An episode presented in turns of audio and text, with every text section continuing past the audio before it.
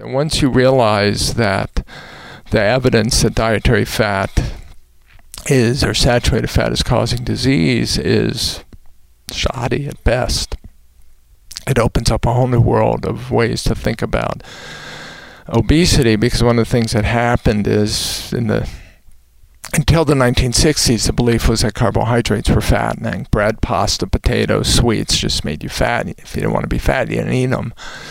And then we decided that dietary fat and saturated fat cause heart disease, and, and carbs became heart healthy diet foods, and suddenly they were the foods we were supposed to eat.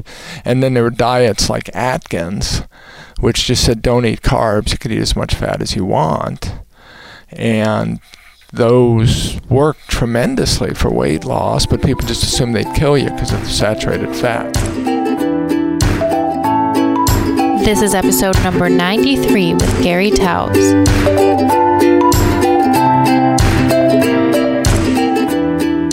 Welcome to Pursuing Health. I'm Julie Fouché, family medicine resident and former CrossFit Games athlete. Here, I bring to you information and inspiration from experts and everyday individuals for how to use lifestyle to maximize health. Thank you so much for joining me. Now let's get started with this week's episode. Well, hello there, and welcome back to Pursuing Health. In this episode, I had the absolute pleasure of sitting down with investigative science and health journalist Gary Taubes just after the twenty eighteen CrossFit Health Conference in Madison, Wisconsin. With a background in physics and a special interest in investigating so-called bad science, Gary turned his attention toward nutrition in the early two thousands. He has since spent the past fifteen plus years authoring several books on the topic, including The Case Against Sugar, Why We Get Fat and What to Do About It, and Good Calories, Bad Calories. He's also a contributor to publications such as the New York Times and the Wall Street Journal, and he's won numerous awards for his journalism. Gary is also the co-founder of the nonprofit Nutrition Science Initiative. Gary is well known for sorting through the myths surrounding nutrition and how faulty research and public health recommendations have led to poor food choices and the obesity epidemic over the past several decades. In this episode, we talked about everything from investigating bad science, how our understanding of nutrition and obesity has evolved over the past fifteen plus years, and the importance of self-experimentation when it comes to finding the optimal diet for your body. A few quick reminders before we get started. First, this episode is produced by CrossFit Beyond the Whiteboard, the best workout tracking in the biz and the one I've been using since two thousand nine.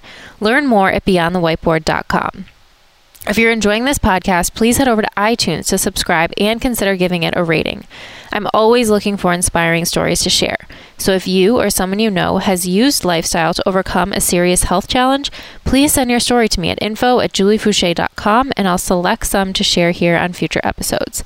Finally, please remember that although I am now officially a doctor, this podcast is meant to share the experiences of individuals and does not provide medical advice.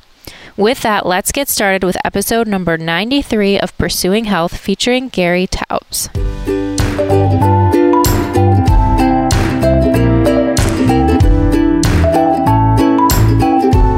Thank you so much for joining me on Pursuing Health. I'm really excited to be here with Gary Taubes. So. Wow, my pleasure. Thanks for having me. And we're here. It's just been the second day of the CrossFit Health Conference. Um, what is it like for you to be here in the CrossFit community and interacting with some of the attendees here in the in the world of CrossFit? Uh, first, I feel physically inadequate. um, other than that, uh, no, it's, I mean, it's fascinating. CrossFit has been supporters of mine from, you know, I, I actually before I was aware that mm-hmm. they were supporters of mine. Mm-hmm.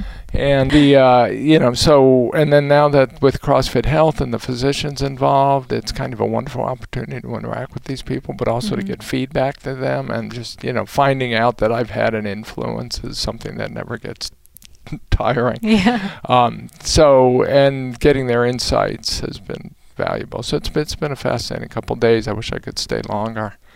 That's good to hear. And it's interesting, the first time I think I had ever heard of your work was back in two thousand eleven when you spoke for the CrossFit trainers um, at their trainer summit, and then they posted it in the CrossFit Journal. And that's when I was in my first year of, I was just starting medical school, first year of medical school, and heard your talk, and then, you know, got your book, Good Calories, Bad Calories, and then obviously along the way have followed your work. And so how do you navigate medical school with this sort of, uh, you know, uh, uh, unorthodox, uh, heretical message that I'm giving? I mean, for the most part,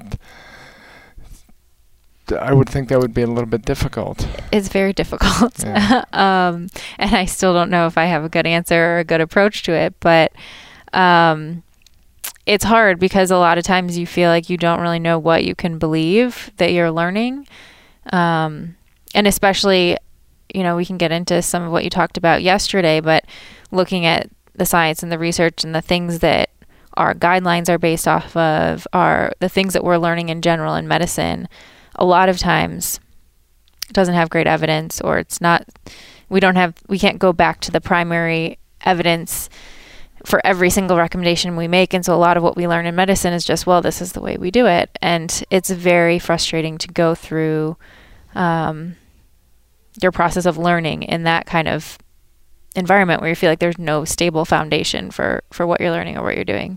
So at yeah, times right. It can get very difficult. I can imagine. I mean, I think the key is probably to just remember that just because you've been told to do it this way, that mm-hmm. doesn't mean that that God told the um, right. people put together the protocol to do it that way. That right. And uh, the talk we just heard from you know, Tom Seyfried right. suggests, as does my work, that people can get trapped into thinking about disease states and in, in, in sort of the wrong paradigm. And uh, once you do that, everything, mm-hmm. everything you do sort of supports some aspect of what you believe, but not the critical aspects. And you forget that this is just one way of looking mm-hmm. at the disease, and that there might be other ways of approaching it that are much more, answer more questions, and have much more effective means of prevention and treatment. Right. And I think in general, just kind of growing up in the system and, and even being exposed to CrossFit as early as I did, it allowed me to go into things with more of an open mind and to ask those questions and ask why. And even hearing, I think one of the things that gave me the biggest hope was, it was during my second or third year of medical school, learning about functional medicine. And this is, again, a big paradigm shift for how do we think about disease and medicine. And that gives me a lot of, it just gives you a lot of hope to see, to see things like Doctor Seyfried is doing, and see that there are There are a lot of people looking at problems in different ways, and you don't have to just look at it the one way that's the conventional yeah. way. Although you always have to be cri- think critically right. and skeptically. Right. Because, um, right. you know, I have this unique background because I did books on scientists who got the wrong answers and Nobel laureates who got the wrong mm-hmm. answers. Then I did books on, you know, so I saw... Yeah, the, most most of the people who challenge the establishment and do things in unorthodox ways are wrong. Mm-hmm. Um, and in medicine, you've got some good things, uh, some advantages and disadvantages. So advantages, if you've got a person with symptoms and you can cure the symptoms um, of the disease or the disorder, mm-hmm. then you don't really care what the conventional right, advice is. Right, if they feel better, yeah. Yeah, if they, you know, you can measure the improvements. Um, all too often, that isn't the case. We're now... You know, we live in a world where we take pharmaceuticals to prevent mm-hmm. diseases, and we don't even know really ultimately if they help or hinder. We're just based, we have a hypothesis and a statistical probability that if we do, if we take drug X, we will right. be less likely to get a heart attack or right. a stroke. And so you do have this advantage, but then you also have desperate people. And when you have desperate people, you have people who are willing to do anything, and people who are willing to do anything can be taken advantage of. And so you right. have people who will take advantage of them. And then the, how do you know whether you're with them? Right. And how do you know whether... I mean, it's funny because I have people you know, sort of designated... Taubes credit, they see their life, part of their small job in life is right. to make sure nobody should ever be fooled by me. Mm-hmm. And then I have... How does that feel, by the way? It's weird. I mean, it's just weird. Yeah. Uh, and it's weird. I don't know if I said that. Um, and then you have these people who... from their perspective, have been fooled by me mm-hmm. and are, you know, one hundred pounds lighter, and their diabetes has gone away. And it's sort right. of, you know, Who's you've got all these, you've got companies right. that have started to treat diabetes based on my foolish thinking and are succeeding. And so you, mm-hmm. you know, you've, it's, I find these people compelling, but I guess the world is full of quacks who think that they have actually made people healthier, but didn't, because some people get healthier on their own. Mm-hmm. Um, so it's a difficult, you know, I don't, just because I go to Brazil and I meet a few hundred people who have, well, maybe I killed a few thousand people in Brazil who adopted low-carb, high-fat yeah. diets and just didn't go to the conference because they're dead. You just don't know. You never know. So you right. have to be this, in my talk when I quote yeah. Richard Feynman, the physicist, saying the first principle is you must not fool yourself and you're the easiest person to fool. You've always got to remember that. Mm-hmm. You know, there's That's always great. Just this high likelihood that somehow just like gazillion people before you, you're fooling yourself. Right. You never know anything for sure, I think. Yeah. Um, you mentioned a little bit about your early work in looking at physicists. And right. m- maybe can you give us, just for people listening who aren't so familiar with your path or your work, how did you get into, maybe even how you got into studying physics in the first place, and then to journalism and, and that. Okay, so Those I was a couple of books. Yeah, I grew up reading science fiction books. So okay. I wanted to be an astronaut. Everybody in the sixties, we wanted to be astronauts. Today you want to be billionaires, but in the sixties we wanted to be astronauts. Okay. Um, the uh, so yeah, so I figured if you want to be an astronaut, you study astronomy, and uh, to study astronomy, you have to study physics. And I ended up getting a physics degree. Mm-hmm. I actually got a C minus in quantum physics my junior year, and my advisor suggested that I find a different career path. But okay. by that time, I had already enough credits to get a degree in physics. Um, it was clear that I was not going to become a good physicist. So yeah, so then I I got a master's in engineering and decided, just because I wanted to stay in college, and then I had read all the President's Men about mm-hmm. uh, by Woodward and Bernstein about leading up to the impeachment of Richard Nixon, and I just, that was what I wanted to do in life, and so I applied to journalism school and I got accepted. And when I got out of journalism school, I wanted to become an investigative reporter, but turns out that since I hadn't worked on my high school newspaper, my college newspaper, mm. my graduate school newspaper, I didn't really have great credentials, but I had this science background okay. from Ivy League college, so I could get a job as a science writer. I could also stay in New York where my girlfriend lived. Okay, which was, that's important too. That's important. So I became a science writer, um, and a couple years into doing this, I realized that there's some bad science out there, and mm-hmm. all you have to do is think critically and skeptically, mm-hmm. and you could start asking questions, and it doesn't matter whether the guy who said something or wrote up a paper or a book has a P H D or seventeen letters after their name. Mm-hmm. Um, you're allowed to ask sort of critical, skeptical, like something sounds like B S, it might be, whether yeah. it's science or not. And so I just did this, and then uh, nineteen eighty-four, I had written a profile on this physicist that everybody knew was going to win the Nobel Prize, mm-hmm. this uh, Italian physicist named, named Carlo Rubbia, who taught at Harvard and worked at CERN, which is outside of Geneva, Switzerland. Mm-hmm. And I had done a profile for him for the magazine Discover, and Discover had an award where the Scientist of the Year, and Carlo had was Scientist of the Year, and he got a nice gold Rolex. And uh, so he always felt indebted to me. And he came to Washington in, I think it was uh, April nineteen eighty-four, the, the annual American Physical Society meeting, and he said he was onto the biggest breakthrough in forty years in physics, oh. and it was the brand new, remarkable physics, and this would be even bigger than the stuff that won him the Nobel Prize. And all he had to do was turn on his accelerator and get a little more data, which mm-hmm. they were going to do in September, and nail it down. And I asked if I could come live at the lab and write a book about it. It will mm-hmm. allow me to write a book about a great scientific discovery without actually having to be as smart as the scientists who are making it, because it's rare that people wall, predict yeah. discoveries. So because of the gold Rolex, he was okay, why not? happy to let me come. And I got a book deal, and I moved to Geneva, and I got a room at the hostel in the laboratory. And mm-hmm. today we would say I was I was embedded with the physicist. Yeah. And I was there for a couple months, and it was pretty clear after a couple months that there was something horribly wrong with his discovery. And the reason wow. people don't predict discoveries is because if they don't have all the data, they haven't dotted yeah. every single I and crossed every single T, mm-hmm. they don't know if they've made a discovery yet. Mm-hmm. So when somebody says all I have to do is get a little more data to nail it down, they don't know if they're right. They have right. no idea.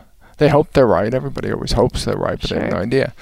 So I ended up staying there for ten months while the, they, the researchers themselves slowly realized how they had screwed up and why they had screwed up. And mm-hmm. I was dealing with the theorists at the laboratory, and there was another competitive experiment at the laboratory. And I was traveling around the world talking to other physicists who, it turned out this guy had screwed up numerous times in his past. In mm-hmm. fact, the Nobel Prize-winning work was mostly wrong, but it had to be ultimately right, so it was still a safe prize to give. And um, people were happy to explain to me how he had screwed up in the past, and to talk about just, you know, I had sit down with Nobel laureates, and they would, they, nothing made them happier than to explain how this guy was screwing up now and why they were better physicists. And so I got this really intensive education yeah. in how to think like some of the best scientists in the world. I wasn't, clearly not as smart as they were, but there's a way of thinking yeah. about problems. One of them, Leon Lederman, who was uh, ran the Fermi National Laboratory outside of Chicago and won the Nobel Prize for discovering the upsilon particle. But this is how physicists work. He actually discovered it twice. The first time he had made a mistake, mm-hmm. and people called it the oopsleon. Like, even after he won the Nobel Prize, you were allowed to make fun of him for screwing up originally. Wow. Leon said he liked to walk around the laboratory at night and, and talk to the graduate students because they hadn't learned how to lie yet. Hmm. And what I was doing living in Geneva was embedded with these, I wasn't just talking to the Nobel laureate who was kind of a pathological liar. I was talking to everyone in the experiment. I was even, you know, I would go to dinner with the technicians. Yeah. I would go to dinner with the red physicists from the Red Brook colleges in the Midlands of England who had built the equipment. They mm-hmm. weren't allowed to do analysis. They had just built the equipment. They knew how the equipment could fool them. Mm-hmm. And then I would go to dinner and hang out with the young physicists who had come from Harvard to work with Carlo, who were like hotshots and just wanted to do analysis. Mm-hmm. And they had no idea how the equipment could fool them because they hadn't built it themselves. Huh. And I just, you realize doing this that, you know, when you're reading a paper or hearing a talk, you're getting the head of the project's spin on what they've done. Mm-hmm. And it's so supposed to be the most negative spin. It's mm-hmm. supposed to be, this is all the ways we could have screwed up. We They could have screwed up this. We could have screwed up that. And we got to do more work. We mm-hmm. hope. But it's invariably, unfortunately, spun to be more positive than it should be. So this kind of became, when I finished that book, it was called Nobel Dreams. I was just obsessed with this, how hard it is. And when the book came out, it's funny, there was an article in the New York Post about it. And it's, I remember this thinking my career was over. The headline in the New York Post was February nineteen eighty-seven, was Egghead Squabble Over Nobel Prize. Mm. And in this article, this Nobel laureate is calling me, I'm like thirty years old, calling me an asshole. And I think I'll never work again. Great first book, yeah. And then as I'm doing interviews with scientists and we start talking about my book and Carlo Rubbia, and they'll say, oh, if you think Carlo is bad, you should write about so-and-so. Wow, so you realize there's a lot to write about. There's a lot to write about. So basically my career became doing these investigations on these scientists who just were more ambitious than they were good scientists. And I kept doing it. I moved into public health after my second book when physicists mm-hmm. said, well, if you're interested in bad science, you've got to write about public health. Yeah. That stuff's terrible. And then by the late nineteen nineties, I stumbled into the diet field. Yeah, tell us about that. How did you end up I in was, nutrition? Uh, and I was living in California, okay. Venice Beach. Um, I was a contributing correspondent for the journal Science, which means I'm a um, glorified freelancer. And I needed a paycheck mm-hmm. to pay my rent. So I called up my editor and I said, hey, Tim, you know, I need a paycheck to have a story I could turn over quickly. Mm-hmm. And the first DASH study had just come out. DASH stands for Dietary Approach to Stop Hypertension, mm-hmm. like the diet rankings from U S News and World Report consider DASH the first or second most healthiest diet around. They were publishing this paper in the New England Journal, and DASH lowered blood pressure as well as drugs did, mm-hmm. and it didn't restrict salt, which was interesting. So I knew nothing about this. I hadn't written about the field, but the way you, when you get these, when you do these articles, the way it works is you, um, as a journalist, they send you the article. It hasn't been published yet. You call up the principal investigator and you interview them, and then you ask them for the names of a few people you could talk to who know mm-hmm. about the paper, even though it hasn't been published yet. Mm-hmm.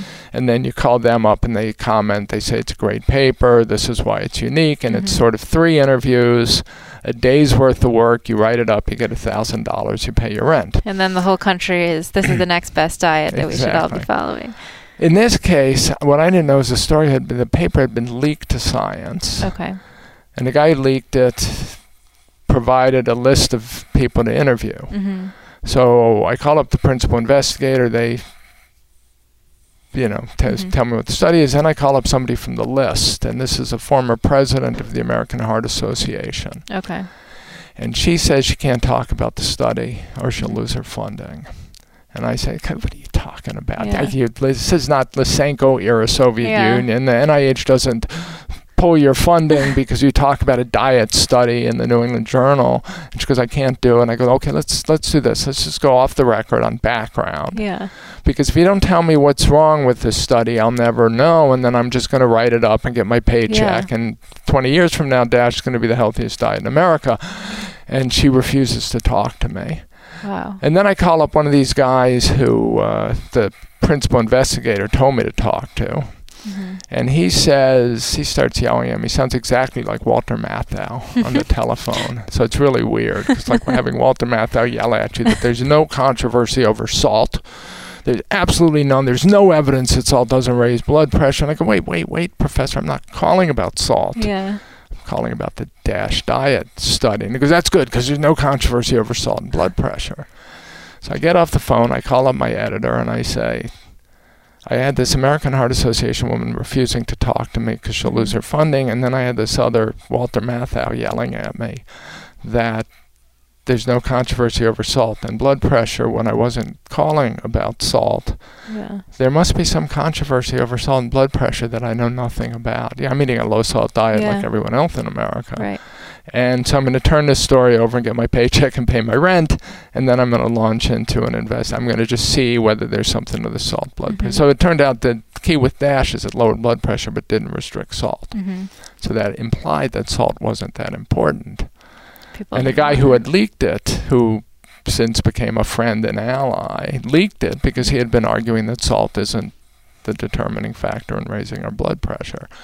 So that's, I spent nine months on that story, mm-hmm. interviewed eighty-five people, read all the papers. Um, this guy who had Walt, the Walter Matthau character, in the course of interviewing him again, mm-hmm. he's clearly one of the worst scientists I'd ever interviewed. Remember, I'd spent like since nineteen eighty-four. Right. I mean, just terrible scientist. And he took credit not just for getting Americans on the low-salt diet, but for getting us to eat the low-fat diet. Mm. So after he did that, I called up my editor and I said, look, when I'm done writing about salt, I'm going to write about fat. I have no idea what the story yeah. is. There's but something there. My experience is if a bad scientist is involved, he's not going to get the right answer. Mm-hmm. That's sort of, science is too hard, nature is too difficult to understand. We don't, they don't, the easy answers are all gotten fifty, one hundred years ago. Mm-hmm. So so that was it. I finished the salt story. It turned out that the evidence that salt causes hypertension is terrible. Mm. And it was just a hypothesis, and people believed the hypothesis, and when the studies didn't agree with them, they found ways to, to reject the studies. Mm-hmm. And turned out the same for dietary fat. And once you realize that the evidence that dietary fat is, or saturated fat is causing disease, is shoddy at mm-hmm. best, it opens up a whole new world of ways to think about obesity, because one of the things that happened is in the until the nineteen sixties, the belief was that carbohydrates were fattening. Mm-hmm. Bread, pasta, potatoes, sweets just made you fat. If you didn't want to be fat, you didn't eat them. Mm-hmm. And then we decided that dietary fat and saturated fat cause heart disease, and, and carbs became heart-healthy diet foods, and suddenly they were the foods we were supposed to eat. And then there were diets like Atkins, which just said, don't eat carbs. You could eat as much fat as you want. Mm-hmm. And those work tremendously for weight loss, but mm-hmm. people just assume they'd kill you because of the saturated fat. Mm-hmm. So now once I've spent the year of my life, one hundred f- interviewed, I think, one hundred fifty or one hundred fifty-five researchers mm-hmm. and administrators who had played some role in this dietary fat. So, I mean, I talked to everyone because wow. I knew that if I talked to the graduate students, they might not lie to me. Right. you know, that you was kind of right my people. modus operandi. Spent so anyway, that time um, in the labs. Yeah, and then it just went from there, and then suddenly I become one of these people who's saying everything you think you know about nutrition is wrong. Yeah. Including like these just basic fundamental beliefs about fat accumulation, that it's like, oh, we eat too much, mm-hmm. you know. And so is this the time you when you wrote that initial so New York Times article? Yeah, this is, fat. So I did the science story on fat, which was okay. called The Soft Science of Dietary Fat. And then okay. I moved to New York, and uh, this is how things work when you live in New York and you're a young, young, relatively young journalist. I had been introduced to an editor at the New York Times Magazine. It turned mm-hmm. out we both liked to hang out in the same French cafe okay. in the Village on Waverly Place. And so we would go and have lunch there like once a month and mm-hmm. bat story ideas back and forth, and decided I would do this story eventually on mm-hmm. what might have triggered the obesity epidemic, because you could localize it in time. Mm-hmm. And there were a few things that really changed when obesity rates started showing up. One was this institution of the idea we should all eat low-fat diets, mm-hmm. which meant the carb is heart-healthy right. diet food. And then uh, high fructose corn syrup had been introduced, and it had replaced the sugar in Coca-Cola mm-hmm. and Pepsi by nineteen eighty-four, and then total sugar consumption started going up from there because we didn't recognize high fructose corn syrup as sugar. Mm-hmm. So there were people like Michael Pollan and uh, John Kritzer who were arguing that high fructose corn syrup had triggered the obesity epidemic. Mm-hmm. Um, I had this broader perspective that maybe it's all carbs, mm-hmm. and then this awareness, which they didn't, that high fructose corn syrup is just sugar mm-hmm. in a different name. They're the same, mm-hmm. you know, roughly half glucose, half fructose. So that led to the Times Magazine story and this kind of infamous maybe Atkins was right concept. And then I got a big book deal, which such stories will do. And then mm-hmm. I spent five years of my life researching and writing Good Calories, Bad Calories. And one of the most impressive things to me was how much went research yeah. goes into, you know, went into writing that book. And so you spent, can you tell us just a little bit about that, the time that you spent, the amount of research that you read and people you talked to in order well, to... Well, so what happens is... And I actually had lunch, about a year and a half in, I had lunch with my editor, because originally we had a two-year deadline for okay. the book. And the idea was, you know, if I had taken the New York Times Magazine story and turned it into a book, sort mm-hmm. of the intelligent man's guide to weight loss, mm-hmm.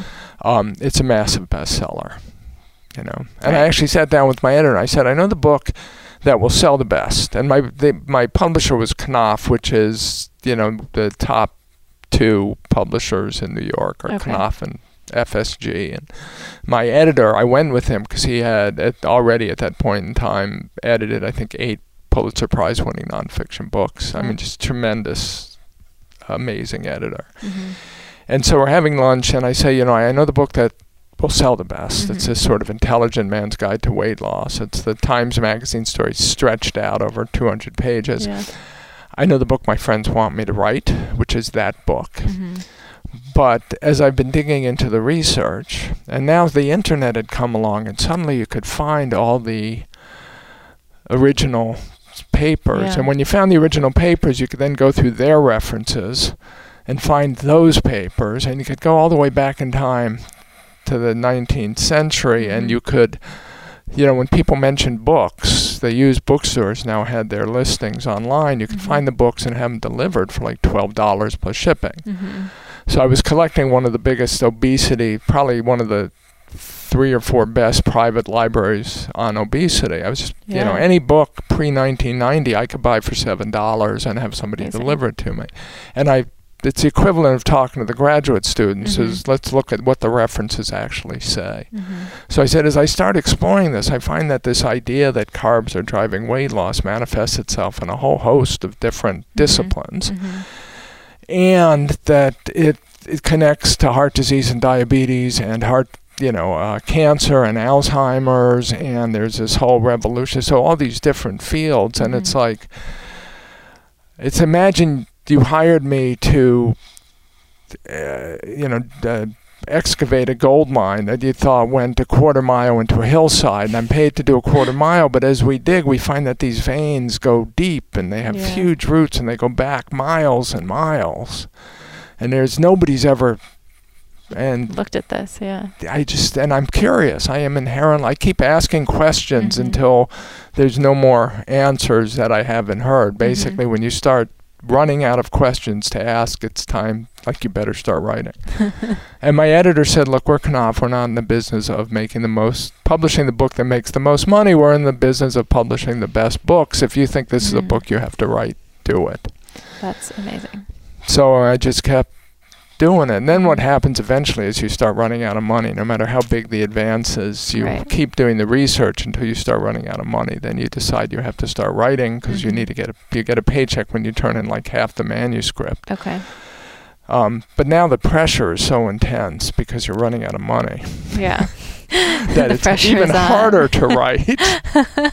So there's some. This thing that no matter how big the advance, you always end up sort of in debt and nearly demented by the time you're done. But eventually it all came together, and I'm kind of proud it's of it. It's all worth it. Yeah. And it was just, you know, the internet is what changed all this. So yes. it's interesting. And I was thinking about this. In nineteen ninety-eight, Malcolm Gladwell did a piece on, it's called The Pima Paradox mm-hmm. for the New Yorker.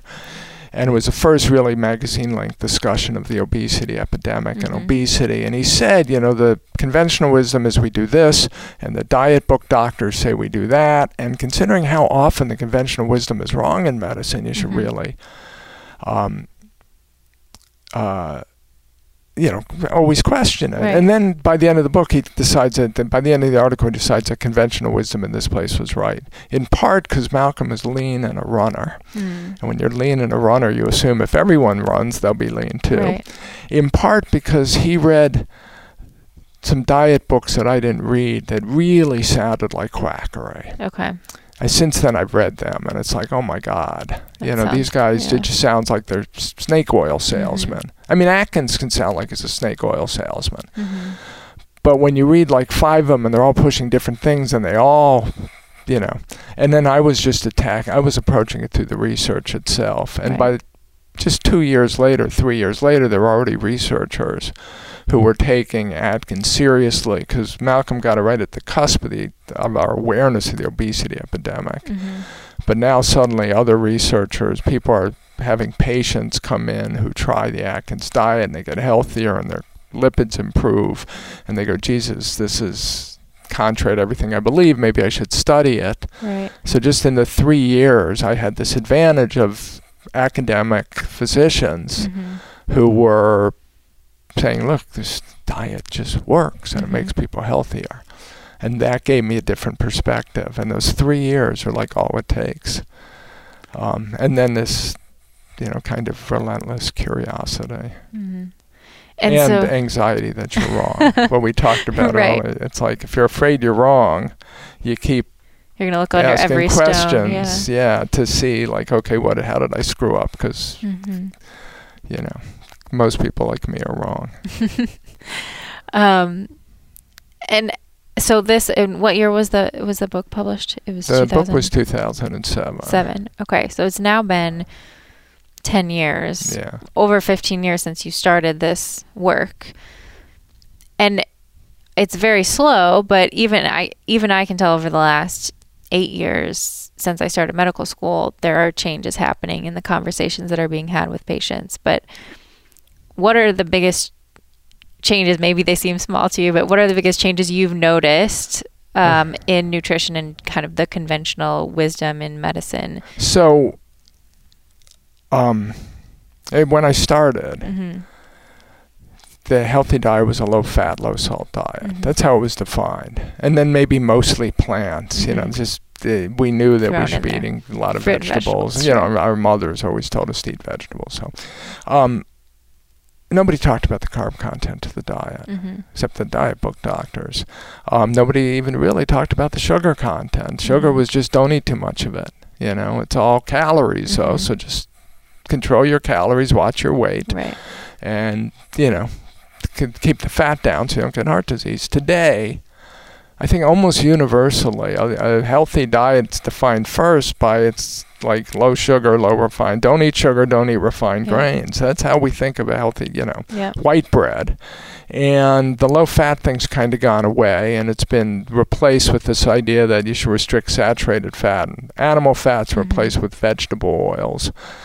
And the calorie thing, weirdly enough, is slowly going away. Like the C D C on its website used to say obesity is an energy balance disorder. Mm-hmm. And the last time I looked, I couldn't find that. Mm-hmm. Which I thought somebody at the C D C is thinking. Every once in a while, um, you notice, you know, changes that wouldn't have happened before this. So the New York Times, they have a column called Upshot, uh, clinical investigators who analyzed sort of the evidence base of it. And they had a piece on orange juice being as bad as sodas. Okay. And it's like twenty, like nobody would have ever done that twenty years ago. I tweeted yeah. about it. This is a sign of a paradigm shifting. Yeah. This just would not have happened twenty years ago. And partially, I mean, the world was going this way without me. I think I accelerated mm-hmm. it a little. I got to sort of catch a wave that was beginning to build mm-hmm. and help that wave break. And that wave is breaking. What hasn't changed yet, there's still resistance against, so actually let me re- continue things that have changed. I think this idea that carbs are fattening mm-hmm, mm-hmm. is back. Yeah.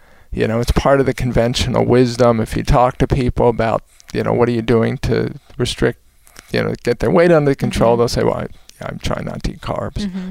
Difficult, but I'm trying not to do it. Mm-hmm. Um, the idea that they should be eating a high-fat diet, restricted in carbs. So keto is spreading. Keto's yes. become a fad. It's really, really yeah. spreading. Yeah, I like to joke that in Silicon Valley, everyone who isn't a vegan or microdosing with L S D is on a ketogenic diet. You know, who's under the age of thirty. One it's of like, those extremes, yeah. Yeah. Um, but it's spreading. Mm-hmm. I mean, so fast and so quickly that it makes me a little nervous. Yeah. Um, fasting, intermittent fasting mm-hmm. is spreading. I know Jason Fung mm-hmm. is here, and um, he really, you know, gets credit for pushing that. I mean, that has just, and I do it. I thought yeah. it was a fad, and I experimented with mm-hmm. it beginning almost a year ago exactly, mm-hmm. and, you know, I lost weight. I didn't think I had to lose. I mm-hmm. felt better. I had more energy. I now I'm an intermittent faster. I just say I don't eat breakfast. Yeah.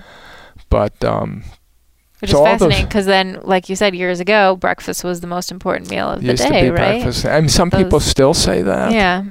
I mean, what's weird is there are people pushing time-restricted feeding. Right. It's just a book came out by a researcher at U C San Diego mm-hmm. and a New York Times story.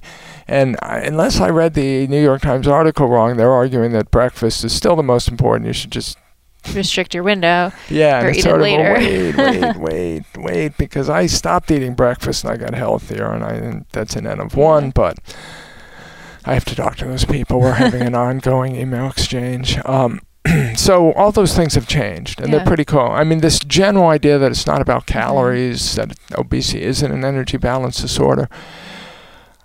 I see that changing. It's like there's bloggers who will say, well, nobody ever said that. Mm-hmm. You know, there's these phases of paradigm shifting where first they say that's ridiculous, and then they say, you know, we never said that right. anyway, and then they say, well, that's what we were saying all along. Right. And they've kind of moved to the we never said, we never said it was about calories right. only.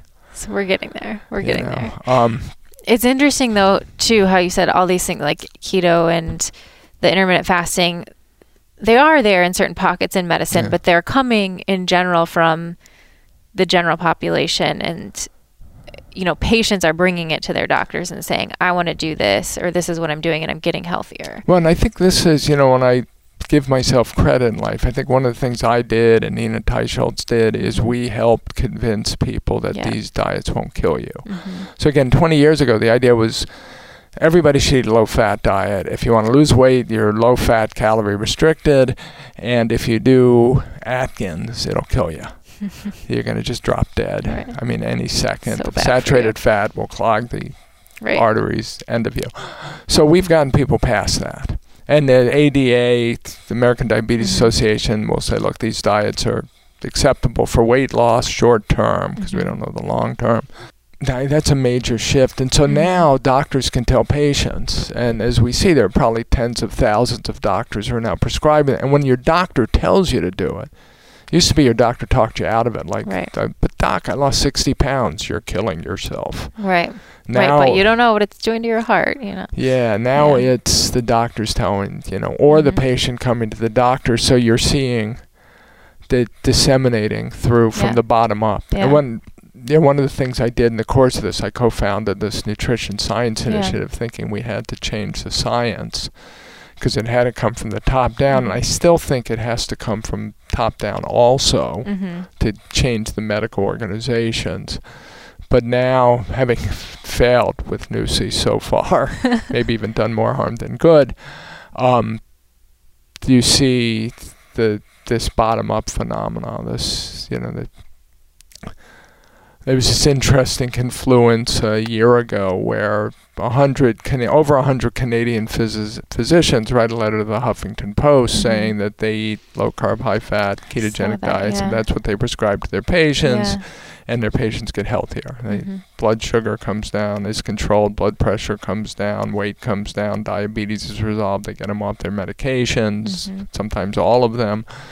And this doesn't happen with the conventional therapy, and yet right. the Canadian food guide is still pushing low-fat foods and high carb, and the U S News and World Report just two months later came out with their diet guides, and they rated forty diets, and the low-carb, ketogenic, mm-hmm. high-fat diets were like thirty-fifth through fortieth of the forty they rated. And so you've got this interesting phenomenon where the physicians are saying, look, this is what's working. This works. I yeah. take people who have these intractable chronic disorders. Whether you think obesity is a disease or a disorder, it's intractable and chronic. People right. never get better. Type two diabetes is, you know, one in eleven Americans now, and I put them on these diets, and obesity reverses, and type two diabetes reverses, mm-hmm. and hypertension goes away, and I don't care what you say. I want to make, I want healthy patients. Nobody goes to med school to manage disease for a living. So I think there's definitely this revolution happening that, um, you know, we broke through the gatekeepers. So it used to be the American Medical Association said this is quackery. You go on these diets, you lose weight, and your doctor says you're killing yourself, or he sends you to your cardiologist who says you're killing yourself. It just, we got around that, yeah. and now people go and they just see that they're they're they're healthier. Maybe they're gonna die of heart attacks. You don't know. Mm-hmm. I mean, they put them on statins. You don't know either. Right. Well, as far as we can tell, all the markers that we have improve. Are pointing in the right direction. Yeah. Except, know? Of course, L D L, which is right. God's joke. Right. Um, um, but you mentioned N U S I. I wanted to ask you a little bit about yeah. that. About why you think it's so far failed, um, but what your, you know, why you formed it and what the intentions are and what you guys are working on there. Yeah, so N U S I, the Nutrition Science Initiative, co-founded, I think, two thousand eleven, mm-hmm. uh, Doctor Peter Attia and myself. Um, we had slightly different goals. My primary goal, I just wanted to see some studies funded that could test this energy balance yeah. idea, because I thought, you know, there have been so many misconceptions about how we think of obesity and the effect of macronutrients on hormones, on mm-hmm. fat accumulation, and we looked through, we spent a few months looking through every study that had ever been done, and they're all basically based on misconceptions. Mm-hmm. And when you begin a study with misconceptions, often they just assumed what was true that they should have been testing. So mm-hmm. if you assume that obesity is caused by eating too much and you got to get people on calories, you got to restrict calories to lose weight, then you do the study with only eight hundred calories because mm-hmm. you've already assumed that they That's got fat it. To begin with right. by eating too much. And so we went through all of these. None of these studies actually properly tested the hypotheses. So I wanted to get these proper tests funded. Mm-hmm. And one of the problems with the field is there are like sort of physicians, researchers who buy into low-carb diets, mm-hmm. and they do studies on them, and nobody reads their papers because they're seen as believers. Right. And so who cares what they write? Right. Who cares what they publish? This is a problem I have to talk to with Tom Seyfried, who's here yeah. talking about cancer. It's like you've got to get establishment people paying attention, and people who are, are skeptical yeah, doing their same studies. Our thinking was, in order to do that, let's find thoughtful people. And I'd interviewed virtually everyone in the field, so mm-hmm. I had pretty strong opinions about who was thoughtful and who right. was, might be a good scientist if they hadn't been born under this wrong paradigm. Mm-hmm. And um, anyway, we funded uh, four studies. One of them was a pilot study that just this sort of infamous study that ended up being led by this young researcher at N I H who had no clinical research experience. He was a modeler. You know, he does computer models. Okay. And um, we had all these thoughtful older researchers who were involved, but from our perspective, they let him, we just, they, their job was to help him become a good scientist. Mm-hmm. And instead, I think, we think, and I could be wrong, he would argue the opposite, but we think they allowed him to let them be bad scientists. Uh. um, I mean, they weren't that great to begin with, because if I'm right, they were just, you know, they just kept generating papers right. that were sort of reconfirming an incorrect paradigm, and they weren't interpreting it. They weren't aware that there are other ways to interpret what they were doing. And mm-hmm. so anyway, this this study got a lot of publicity. Um, the researchers argued that it refuted this alternative hypothesis of obesity that I and others were pushing, that mm-hmm. this is a hormonal regulatory disorder and that insulin is driving the connection to diet. Mm-hmm. And we said, but I mean, look at the data. The data actually supports it. And they said, well, you're interpreting the data incorrectly. And we're saying they're interpreting the data through their bias. And it was just a mess. And you don't yeah. want to be in a position where you're saying that you spend five million dollars of a philanthropist's money to get a bad piece of research yeah. published. That's bad publicity. But you also don't want to say it's better than it was. And, of course, they're saying that, well, you're only saying it's bad because it didn't agree with what we believe. And we're saying, but it did agree with what we believe. You just buried that data. Right. And it goes back and forth, and this happens all the time in science, and ideally the answer is do another study. Mm-hmm. Do it better. Mm-hmm. Take, fix the problems. So we did that. We had this other study we funded at Stanford University that always had limited interpretability. And okay. um, it's funny, I found an email that I'd written in two thousand fifteen to my colleague saying, when this study is published, it's going to be misinterpreted. And here's why it's going to be misinterpreted. We have to work to make sure that this misinterpretation doesn't happen, and we have yeah. to talk to the investigator about it. And then February two thousand eighteen, it's published and it's misinterpreted. And, you know, some people got it right. right. The New York Times, one of their reporters interpreted correctly, and then this other Upshot column misinterpreted it, because they're just people. It's uh, difficult. This right. whole thing is right. not. Um, I was clearly naive when I started. We have two more studies that are in review mm-hmm. at the moment, um, and uh, you know I can't really talk about them. Yeah. They'll make N U S I less of a cock up.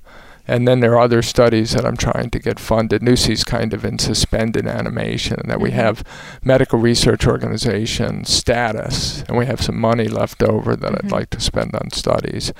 But at the moment, the whole organization is, you know, it's uh, me working for free mm-hmm. as a hobby in Oakland, and right. then a, a science director in Philadelphia who gets, you know, paid weekly actually to, to, to function, and then okay. we have a researcher and an accountant who get paid, you know, on a freelance basis.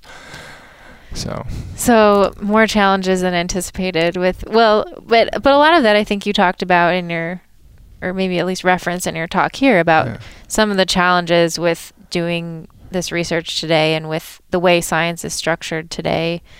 Um, and I think you did a good job of of contrasting, you know, even even in the field of physics, how things are a little bit different, or how yeah. things were, you know, decades ago when people were really focused on studying one problem and dedicated to finding the answer to that. Well, and this is the thing, um, and this is what we wish they would do in obesity. Yeah. So ideally, in an ideal world, the obesity community would say, you know, we've got these epidemics, obesity's, mm-hmm. you know, gone from twelve percent of the population in nineteen sixty to almost forty percent today, and mm-hmm. diabetes went from, you know, one percent to ten percent of the population, and we've completely failed mm-hmm. to curb these epidemics. Actually, Tom Seyfried said something very similar about similar, cancer. Yeah. Look, you've got cancer deaths per day have been going up year by year in the United States, and they're going up faster than mm-hmm. the growth of the population, and that tells you your approach has failed and you don't really have to know anything else, although mm-hmm. it's always a little more complicated. Um, but in obesity and diabetes, it's not. I mean, if you just had to live through this period to know that the world looks different today than it is, and doctors' waiting rooms are different today than they were. Yeah. Um, so the assumption is we understand the cause of the disease. And, hey, we know what causes this. People eat too much, dude. It's like, and there's too much good tasting food available, right. and we don't exercise enough, and so um, we don't have to do anything more. Mm-hmm. And our argument has always been, look, when you've got an epidemic out of control and you you completely and utterly fail to curb it. And actually, a year ago, the Director General of the World Health Organization gave her prediction for the likelihood that they would begin to curb this epidemic, not mm-hmm. that they would reverse it, but that they Just would be- begin to curb it. And her prediction was zero percent chance. Wow. That, so under those circumstances, a reasonable thing to ask would be, maybe we don't understand the disease. Right. You know, if cigarette lung cancer cases were, or H I V cases had just continued to climb from the nineteen eighties, you'd say to yourself, you know, we thought we understood the cause of AIDS. We were pretty sure it was the H I V virus, but it's now forty years later, and, and forty percent of the population has AIDS. Maybe it's problem. not H I V, yeah. and maybe it's not sexually transmitted, but clearly there's something we better be checking into, because right. we failed. You know, if fifty years, in nineteen sixty-five, the Surgeon General puts out a report on, on you know, smoking and lung cancer, and we say, look, it's smoking causes lung cancer, and fifty years later, forty percent of the population's dying from lung cancer. You would say, maybe it's not yeah. cigarettes, dude. Let's just look into it. I'm not right. saying it isn't, but Let's there's some significant possibility we don't understand what's happening with disease. Let's figure it out. Mm-hmm. But what's happened in the U S with obesity and diabetes, our belief is so profound that obesity is just caused by taking in more calories than we expend. That's mm-hmm. supposedly some law of nature, like it's the law of physics, right. and the laws of physics don't say anything about the cause of obesity. All they say is the laws of physics can't be broken, but mm-hmm. they say nothing about the cause. And then, but what we've done, beginning post-World War Two in the U S, the way research is funded, mm-hmm. is you just give a lot of small grants to as many people as possible. Mm-hmm.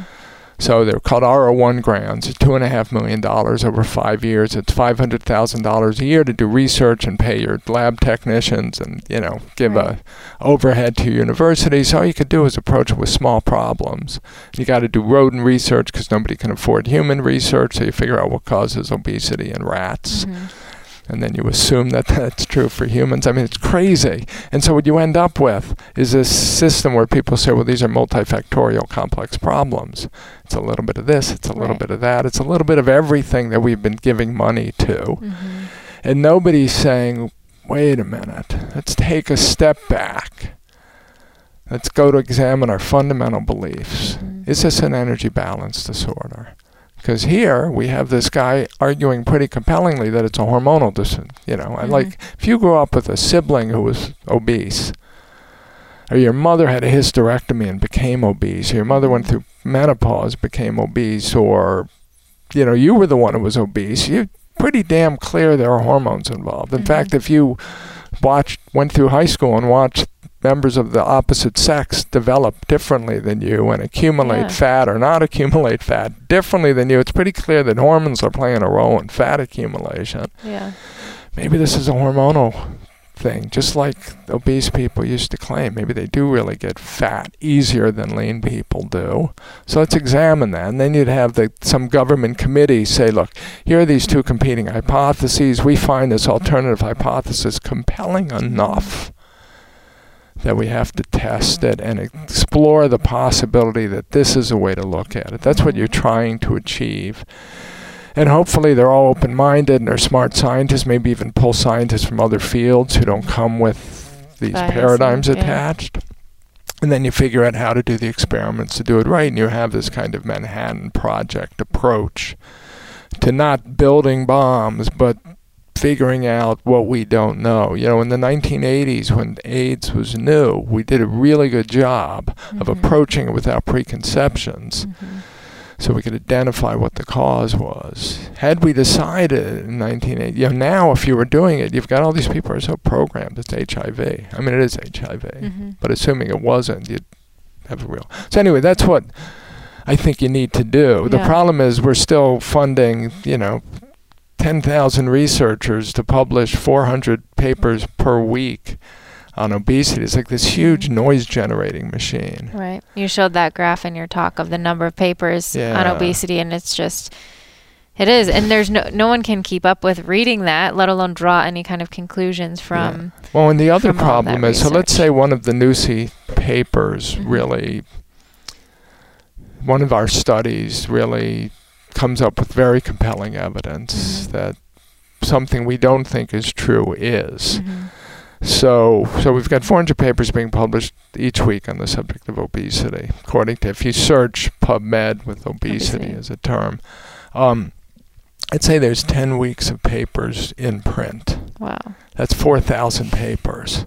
So now, today, your study's published, gets in the New York Times tomorrow. Mm-hmm. Big news. There's four thousand papers coming down the pipeline that don't even know this finding exists. Right. It's like a tidal wave. Oh my gosh. Or a, yeah. you know, again, using the noise thing. It's right. like a rock concert worth of noise to drown out the sound of your soprano. Right. right. We need to get back to quality over quantity. Yeah. And then Absolutely. There's not just those four thousand papers.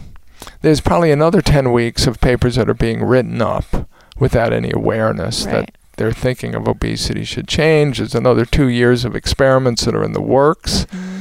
I mean, it's just, it's it's it's a tsunami it's of, yeah. and it's, you you light this little match and it's supposed to light the darkness and it just, so on the other hand, the world is full of obese and diabetic people who don't yeah. want to be obese and diabetic, and then their doctors are now going to say, why don't you try this diet, and if you commit to it, it'll make you healthy, and mm-hmm. people are finding out that it does, so.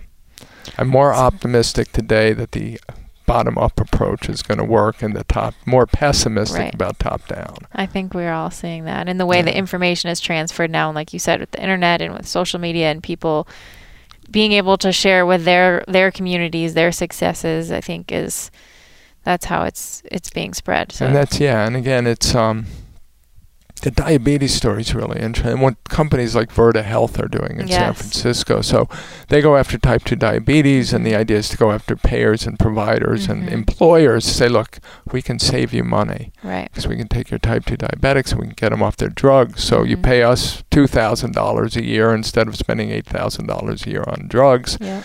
and you only have to do it if we succeed. Yeah. You've got nothing to lose. Like S- suddenly people see they can make money. Right. They can save money by making their patients or their employees healthy. Everybody gains except the sugar industry and right. the pharmaceutical industry. Right. But I think it's happening. We can it live with happening. That, yeah. So through all of this, all of this research, um, how has your own diet changed over the years, and how how do you eat now? Okay, so I first did Atkins as an experiment. And so in the nineties, I'm living on this low-fat diet like yep. everyone else. And in fact, I'm living in Los Angeles, so it's probably a lower-fat diet. Okay. I might have been close to, I don't know, twenty percent fat. The only place I was getting fat in my diet might have been from these skinless chicken breasts. Mm-hmm. Um, I don't think I ate a piece of red meat in the nineties. uh, I'm gaining two pounds a year. Mm-hmm. And then I... So I go from like two twelve, which was my boxing mm-hmm. weight, to two thirty. I'm working out an hour a day. I seem to Following be in good all shape. The advice, yep. Yeah. Um, and I think it's crucial to actually, it's funny, in this piece that Malcolm Gladwell wrote in The Pima Paradox, he talks about this phenomenon where diet book doctors always say they were getting fat, and they couldn't stop it, and they went looking yeah. for a cure, and they found this thing to do, and then lo and behold, they magically lost weight, and they lost weight without even being hungry, and then they told their patients to do, mm-hmm. and he said all the diet books have the same theme, right, and they yeah. all do. And the reason they do is because if you're lean and healthy and you run marathons, you don't... You don't look for it. You don't look for any solution, and you think if everyone did what you did, but if you're not, if you're one of those of us who are just getting heavier, mm-hmm. you... explore fad diets. That's what you do. And if you find one that works, it's yeah. like, Jesus, I did this. So I had actually an economist. I was working on this soft science piece for the journal Science, mm-hmm. the dietary fad piece. And I was also writing a article for uh, Discover magazine on the economics of the mathematics of the stock market. Mm-hmm. And I was interviewing this uh, economist at M I T who ran the Laboratory of Financial Engineering at M I T, and we started talking about the dietary fat science. And he said, oh, if you're doing a story on dietary fat, you have to try Atkins. He said his, so here it is, spreading from individual yes. to individual. He said yes. his colleague at Wharton, he co-authors papers with a professor at Wharton, and Wharton guy has a father who lost two hundred pounds on Atkins. So he went on it mm-hmm. at M I T, and he's Asian American. He said, I basically gave up white rice. rice I lost forty yeah. pounds. So I go back to California, and I try it, mm-hmm. and I'm unmarried. I don't have kids. My mother has passed away, and my father won't care that much. Mm-hmm. Um, If I give myself a heart attack, it's like, you know, these things happen. It's, so I experiment, and I'm eating eggs and bacon and sausage for breakfast and mm-hmm. steaks for lunch and steaks for dinner and green salads, a lot of vegetables. Because yeah. you end up telling, when you live in L A and you're a writer, you eat out every meal. Mm-hmm. And you date waitresses. That's like the writer life. Okay. Um, um, so you tell the waiter, the waitress, you know, hold the potatoes, give me a double order of broccoli, or yeah. give me a double order of salad. Breakfast is hold the toast, hold the potatoes, maybe give me some tomato slices. And, yeah. Um, and I'm waiting for my heart to blow up. And while I'm waiting, I lose twenty-five pounds effortlessly. Yeah. Like, it's like you walk down the street and the calories, the weight just it's falls off. So much so that so I was working out an hour a day, and mm-hmm. it was, you know, I'm running, I'm rollerblading from Venice up to yeah. Malibu and back. I'm doing these famous steps in Santa Monica Canyon. I couldn't lift weights because I bulk up so easily. Mm-hmm. And it's like, why bother doing all that now? I was doing it because mm. I thought if I burned enough calories, I didn't have to starve myself. Right. And now I'm losing weight effortlessly. Um, I don't why do the running. I'm destroying my knees, mm-hmm. which are now destroyed.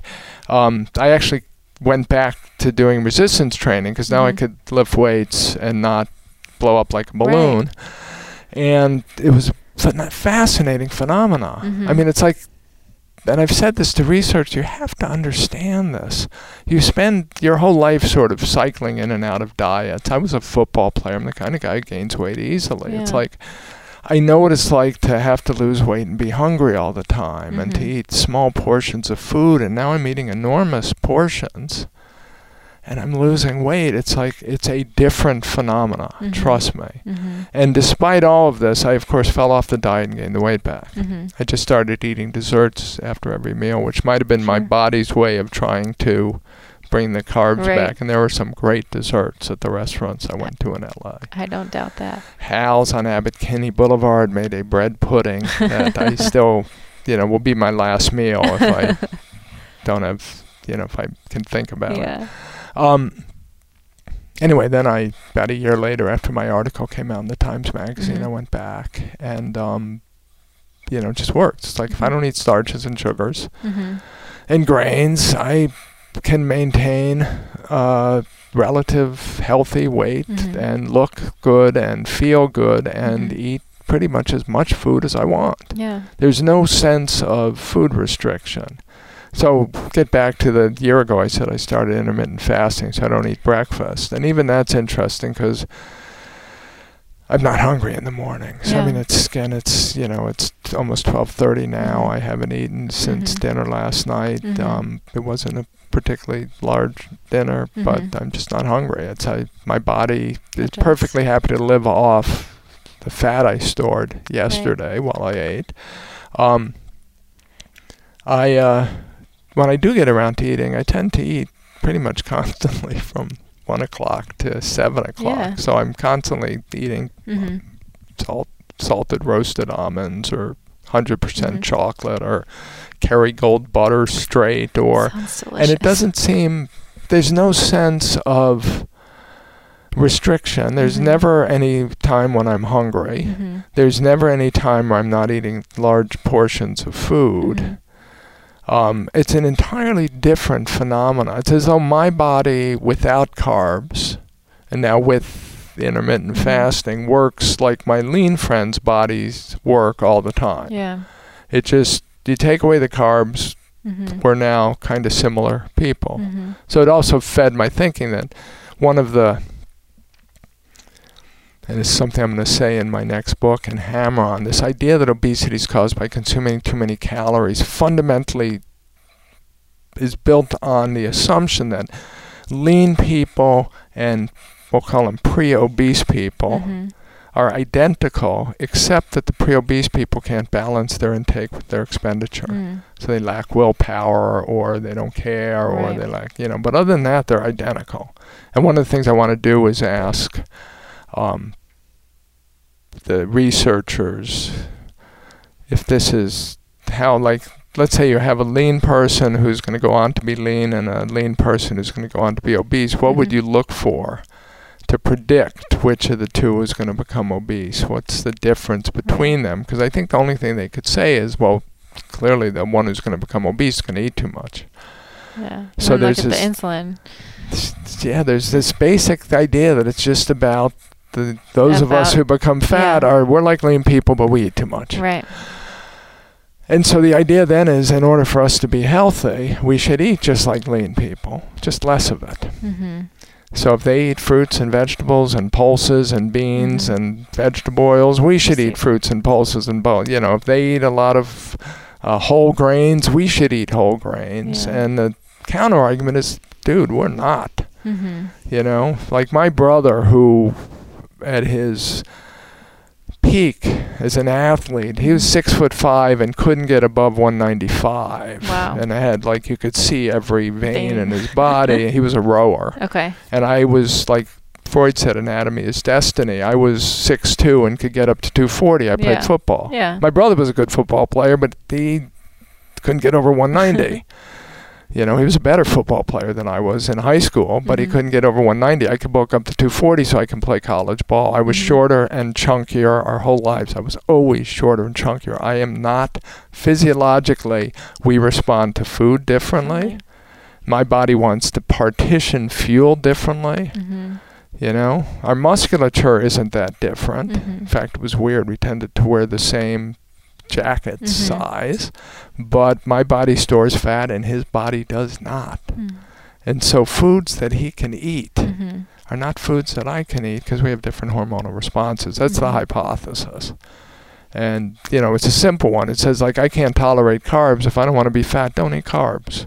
It's not that hard. Right. It's like this woman, Adele Hite, who I've Uh, is quite clever. It's just, it's just not that difficult. It's like just meat, green vegetables. Yeah. You know, it's like and and like Greg, Greg Glassman's, says, meat, you know, meat, vegetables. Yeah. Yeah. What is it? Mut- some meat, fruit, vegetables? Little starch, and no sugar. Yeah. And uh, the only thing I would change, it would make the some fruit, some berries. Mm, I like that too. Or yeah. some fruit, no some ban- fruit no after your workout. yeah. When it's being yeah. used just to, you know, right. s- restock glycogen, right. and uh, and some of us, you know, if you're really predisposed, and some people are. I mean, I have mm-hmm. a friend now, when he was eighteen years old, weighed four hundred pounds. Yeah. I mean, he was different than I am. He's still different than I am. Yeah. I mean, it's going to be a much tougher battle for him his whole life. Mm-hmm. Um, but he knows how to fight it because it's not about starving right. himself.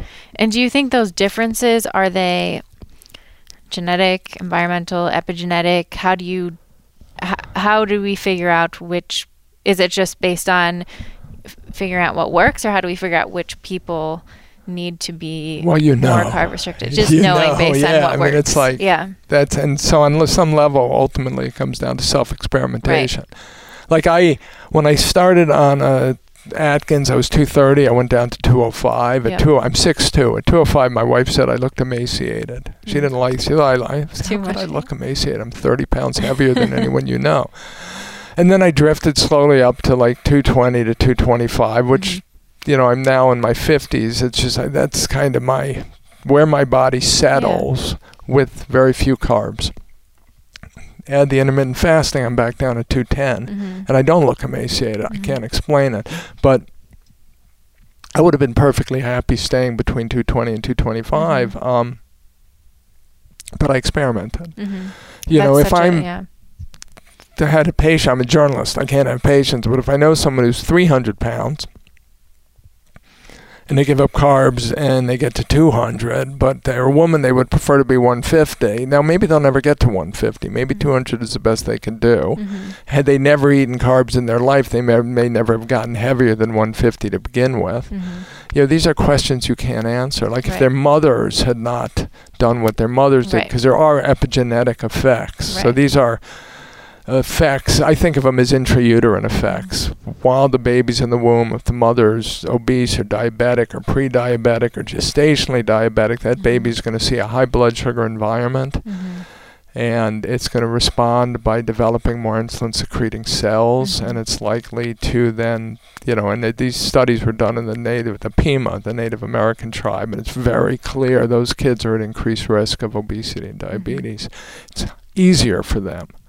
So if your parents are, your mother particularly, mm-hmm. is obese or diabetic, I mean, that's, you have a, a you're, lot you're, more you're, to work against, yeah. Yeah, and if she just gained a lot of weight mm-hmm. in pregnancy, mm-hmm. you know, my my generation, a lot of the women, um, there was this, I don't know what happened. Well, I do know on some level they were living on like high carb, high sugar f- right. foods because the doctors thought it was good for them, and they gained like forty, fifty pounds during pregnancy. Yeah. Whereas my mother probably gained eighteen or something. Mm-hmm. That was the advice back then. So, you know, there's a lot of fixing that has to be done, all sort of up and down the, you know, from pregnancy onward. Right. Um, but clearly some people are, they're genetically predisposed, they're biologically, whether it's, you know, and then they're programmed in the womb mm-hmm. by the mother's blood sugar insulin environment to be predisposed, and they're going to have a much harder time. And when they have kids, their kids are going to be fatter and right. more diabetic still, unless we uh, approach this Stop problem in pregnancy. Right. Um, on that note, when you mentioned fruit after workouts, how do you, I'm assuming your diet is ketogenic based on what you're telling me, or do you, is that something that you measure or that you are, have any awareness of? I do not measure okay. it. I never measured ketones. Okay. Um, my wife has a very sensitive sense of smell, so mm-hmm. she'll also often tell me I'm in ketosis so and just like go eat yeah. something or yeah. have a piece of fruit or something and get out of right. it. That's her thinking.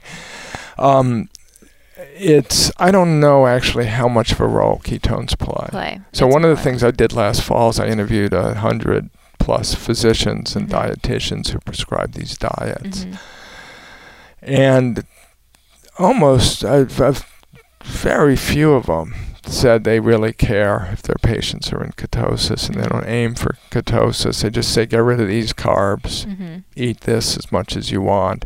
And then if they find that they're not losing weight or they're plateauing mm-hmm. with a lot of fat, then they'll use, you know, ketone measurements as a way to assess whether or not the patient is complying right. with the diet. Are they right. really following it? Because if they're in ketosis and not losing weight, that's a different issue than if they're not in ketosis and not losing weight, then we could see what happens if we get, right. get them, clean up their diet and get them into ketosis. Right. Ketosis is a sign that you're mobilizing fat and oxidizing it. Also that you have a lot of fat in your diet. Um, so my thinking on that is pretty simplistic and just, you know, these carbs are fattening, don't eat them. Mm-hmm. Not green leafy vegetables, but starches, starches, grains, yeah. sugars. And then um, what about for athletes, or like we're talking about here in in people who are doing CrossFit, who are doing a variety of endurance and power types of exercise, do you yeah. think that there's a role for more carbohydrates there in relation to exercise? And I suspect there is. This mm-hmm. is not my area of expertise, mm-hmm. but you could think of it as certainly like sugar. It's a kind of performance-enhancing drug. Sure. Yeah. Um, you know, when my kids go to college, I'm not going to deter them from having a Coca-Cola before an exam, mm-hmm. because if they can sit still, I'm pretty confident that it will enhance their performance. um, better than Ritalin, which all their friends will be doing, which is already enhancing their performance.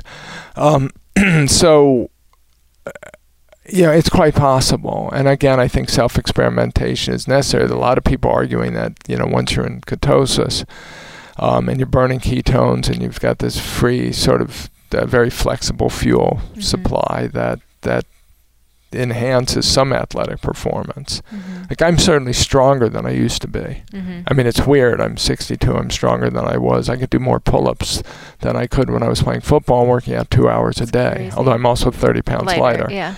Um, but, you know, so I I don't buy that it, it, it impacts. Even if it impacts muscle mass, I don't buy that it impacts strength, because I can see that I just personally got stronger mm-hmm. the fewer carbs I consume. Um, but I'm not doing these other exercises. Mm-hmm. So, and it, they're all, I imagine, all have particular stresses and challenges, and mm-hmm. some people will find that they do better with carbs or even with sugar, and some mm-hmm. people won't, and then it's it's a trade-off. Mm-hmm. I don't think the goal in life should just be to live as long as humanly possible. Right.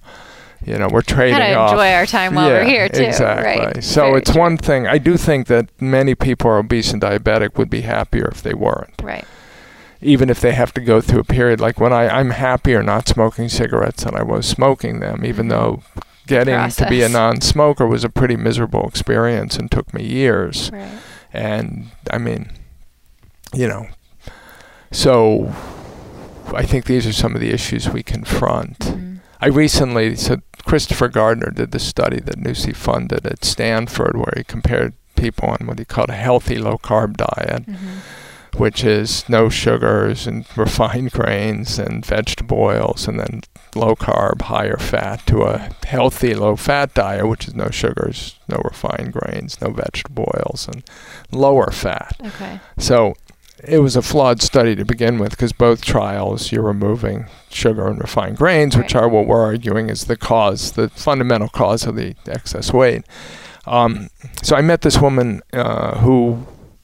Uh, professional woman, Stanford graduate, who was, uh, uh, she was telling me she was a subject in the trial. Mm-hmm. And she's obese, so she's two hundred forty pounds, maybe five seven. Um, and she showed me her weight loss. And uh, she was in the low-carb arm. So mm-hmm. for three months, she lost thirty pounds in the first three months wow. on a low-carb diet, which is pretty spectacular, lot, ten yeah. pounds a month, two and a half pounds a week. Yeah. Um, and then uh, they said, look, if you really miss any carbs, we urge you to add them back, because we don't want you to fall off the diet. So not a lot, but a little. Fun. So, you know, you stay in the study. So she added three months, she added berries back. Okay. And she lost five pounds in the next three months. Wow. And then she added fruit back and never lost another pound. Interesting. So the investigators' idea was, we don't want people to drop out of the study. Mm-hmm. So if they're really missing carbs, they're going to drop out. Nobody could sustain a ketogenic diet. That's mm-hmm. too difficult. So let's let them eat. As soon as she added the berries back, her weight loss effectively stopped. Interesting. And I've read this in the literature, and, yeah. and you know, and I mentioned it in Good Calories, Bad Calories, this clinician at DuPont and Uh, Delaware in the fifties, saying he had one executive who lost fifty pounds effortlessly on a low-carb diet, and if he added a single a single apple a day, would stop his weight loss. Huh.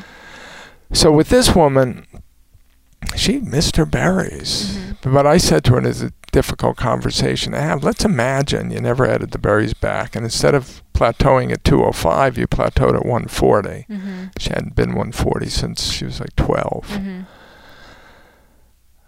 Maybe you wouldn't miss the berries. And maybe your body changes its physiological state. The berries could be part of a sort of insulin-related carb craving. And when you're living on fat and you're freely burning your own fat, yeah. maybe you won't even crave the berries. When I was eating a low-fat diet, my my um, luxury in life as a struggling journalist was fresh orange juice, mm-hmm. um, fresh squeezed. You had sure. to pay like twice as much, and it only lasted a couple days. And right. I thought orange juice was God's way of getting the taste of the night out of your mouth. And then when I tried Atkins as, a, as an experiment, the orange juice was the hardest thing to give up. Yeah. I mean, it was just craving this mm-hmm. orange juice, and I realized that it's all about the sugar. Today, I c- couldn't imagine having a glass of orange juice any more than I could imagine smoking a cigarette. I mean, I c- literally, it's like, why would why I would just I do that? Yeah. So my body has changed, mm-hmm. and my fuel supply has changed. I now live on, I burn fat and ketones, mm-hmm. some ketones, mm-hmm. you know, for fuel. Yeah. Um, I don't need that carbs, and my liver doesn't particularly want to deal with the fructose. So this could happen to her too, but if you decide that you miss the berries, um, you never get the chance never get to, to see what's possible and then to make an informed decision about what the risks, you know, what, what you really, how you want to live. Right. Um, so one of the ideas that, that these doctors told me and that I want to communicate in my book is this sort of how, you know, if you commit mm-hmm. and you really, then you get to find out what's possible. Mm-hmm. Like, what can your body be? How can you feel? And then you can decide, look, okay, I'm one hundred pounds lighter, but I just life I really about, miss berries, yeah. yeah. I mean, I gave up coffee for a year, mm-hmm. a couple of years ago, and at the end of a year, I mean, I didn't have all caffeine, no tea, no decaf, yep. no. Yep. At the end of a year, I said, this isn't worth it. Yeah. You know, it just isn't life. I There's no reason to get out of bed yeah. without a cup of coffee. To I did the same to. thing. I only did it, I've only done it for a few months, but I felt better. I don't, you know, I felt like I didn't feel as, my energy was more even yeah. throughout the day, all those things, all these benefits, but I love that cup of coffee in the morning. You know what's funny is when I did it when I was younger, mm-hmm. I felt better. In fact, I loved the feeling of waking up refreshed right. and awake right. and not sort of dragging yourself to the kitchen and pushing the button and staring at the machine until right. you could get your drug. Um, but when I was older and did it, I never, I never got to that point. And I expected to, mm-hmm. and I th- didn't think it would end, but I said, I'm going to do it for a year.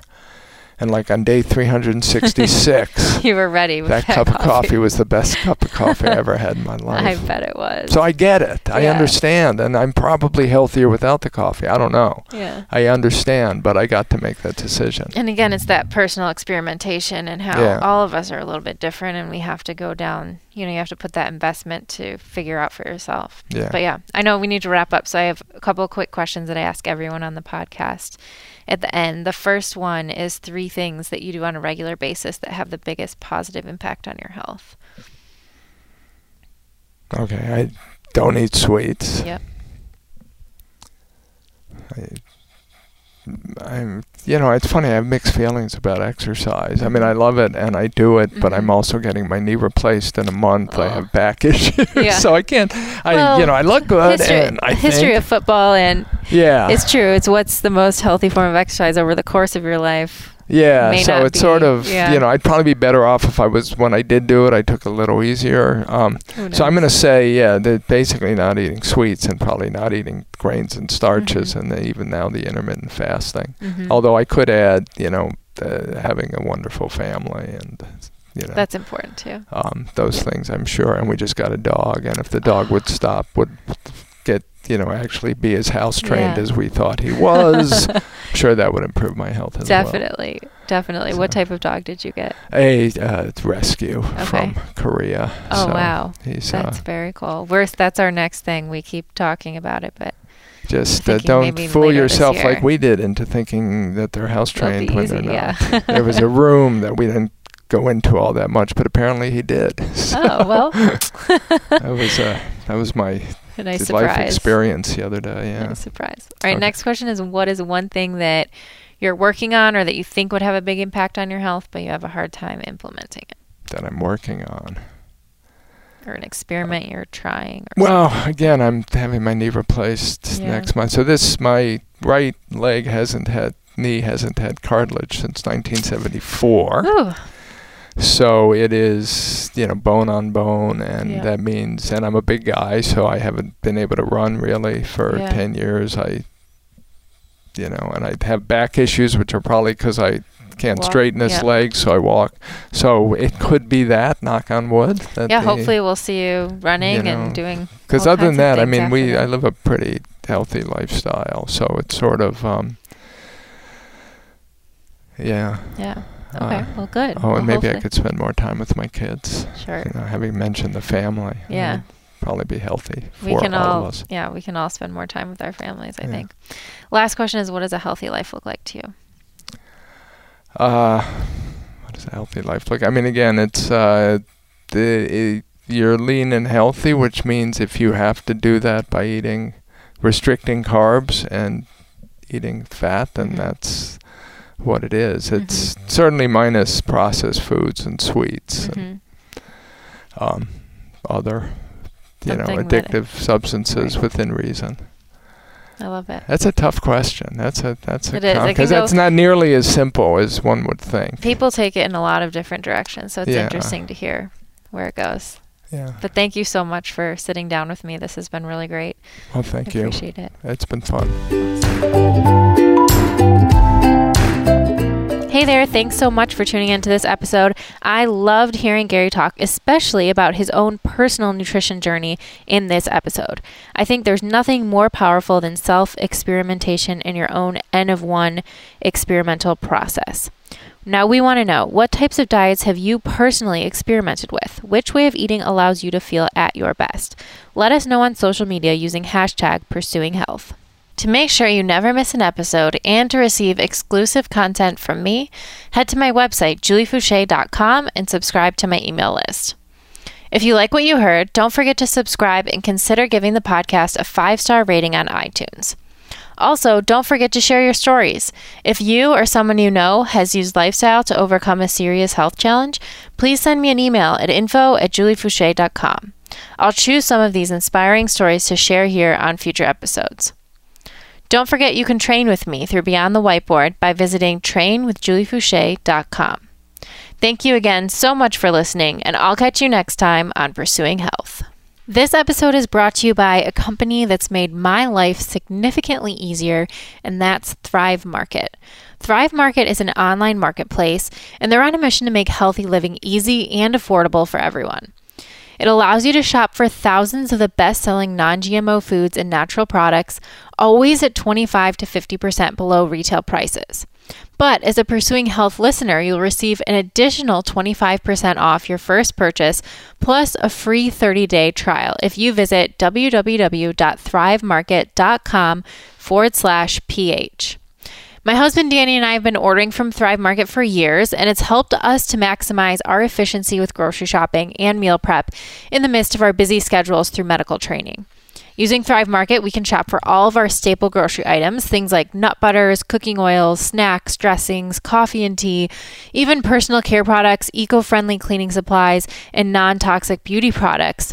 We know that they're coming from a curated list of products we can trust. Whether you're looking for paleo, vegan, ketogenic, gluten-free, non-G M O, sustainably farmed, fair trade certified, or any of eighty plus other types of products, you can easily find them by filtering on Thrive Market's platform. And they're all at prices twenty-five to fifty percent below retail. Even better, these items are shipped straight to your doorstep, so you never have to worry about the time or hassle of grocery shopping. Here's a few other reasons to love Thrive Market. First, they're the very first company in the country to go one hundred percent zero waste. All of their packaging, boxes, and inserts are made from recycled paper and are recyclable themselves.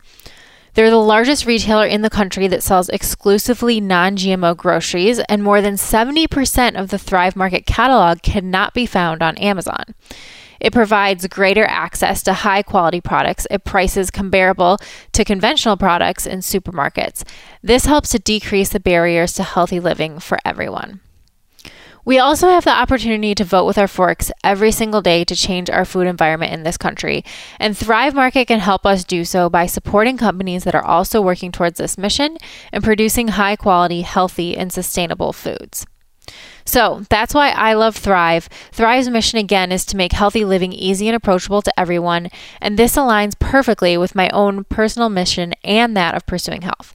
Because it's been such a lifesaver for me, I wanted to share the benefits of Thrive Market with all of you, and they've responded with an amazing offer. So once again, head to thrive market dot com forward slash p h to receive twenty-five percent off your first purchase plus a free thirty-day trial. Again, this is on top of their already twenty-five to fifty percent below retail prices. Why not try it out and do your grocery shopping from home this week? I hope you can take advantage of this offer and enjoy their service as much as I have. Once again, head to thrive market dot com forward slash p h to learn more. No discount code necessary, just shop around and the discount will be applied at checkout. This episode is brought to you by ButcherBox. ButcherBox delivers one hundred percent grass-fed and finished beef, free-range organic chicken, and heritage breed pork directly to your doorstep. Now, I think meat can have a place in a well-rounded diet, but there is a huge, huge difference when it comes to animals raised in feedlots that are fed primarily corn and soy and routinely given growth hormones and antibiotics, and those that are responsibly raised, fed their natural diet, and never given growth hormones or antibiotics. ButcherBox gives me some peace of mind, knowing that I can trust my meat is the highest quality out there and that it will taste amazing. They allow you to order curated or custom boxes of meat, and they always come with recipe ideas for you to explore. My husband Danny and I are super excited about firing up our backyard grill this summer to enjoy our ButcherBox selections with tons of vegetables from our local C S A. And you can join us. ButcherBox is extending an awesome offer to you for listening to Pursuing Health. Just head to butcherbox.com forward slash Julie for twenty dollars off your order, plus a free order of their delicious bacon. Again, that's butcherbox.com forward slash Julie. Hope you can check it out and that it makes your life a little bit easier, just as it has done for us.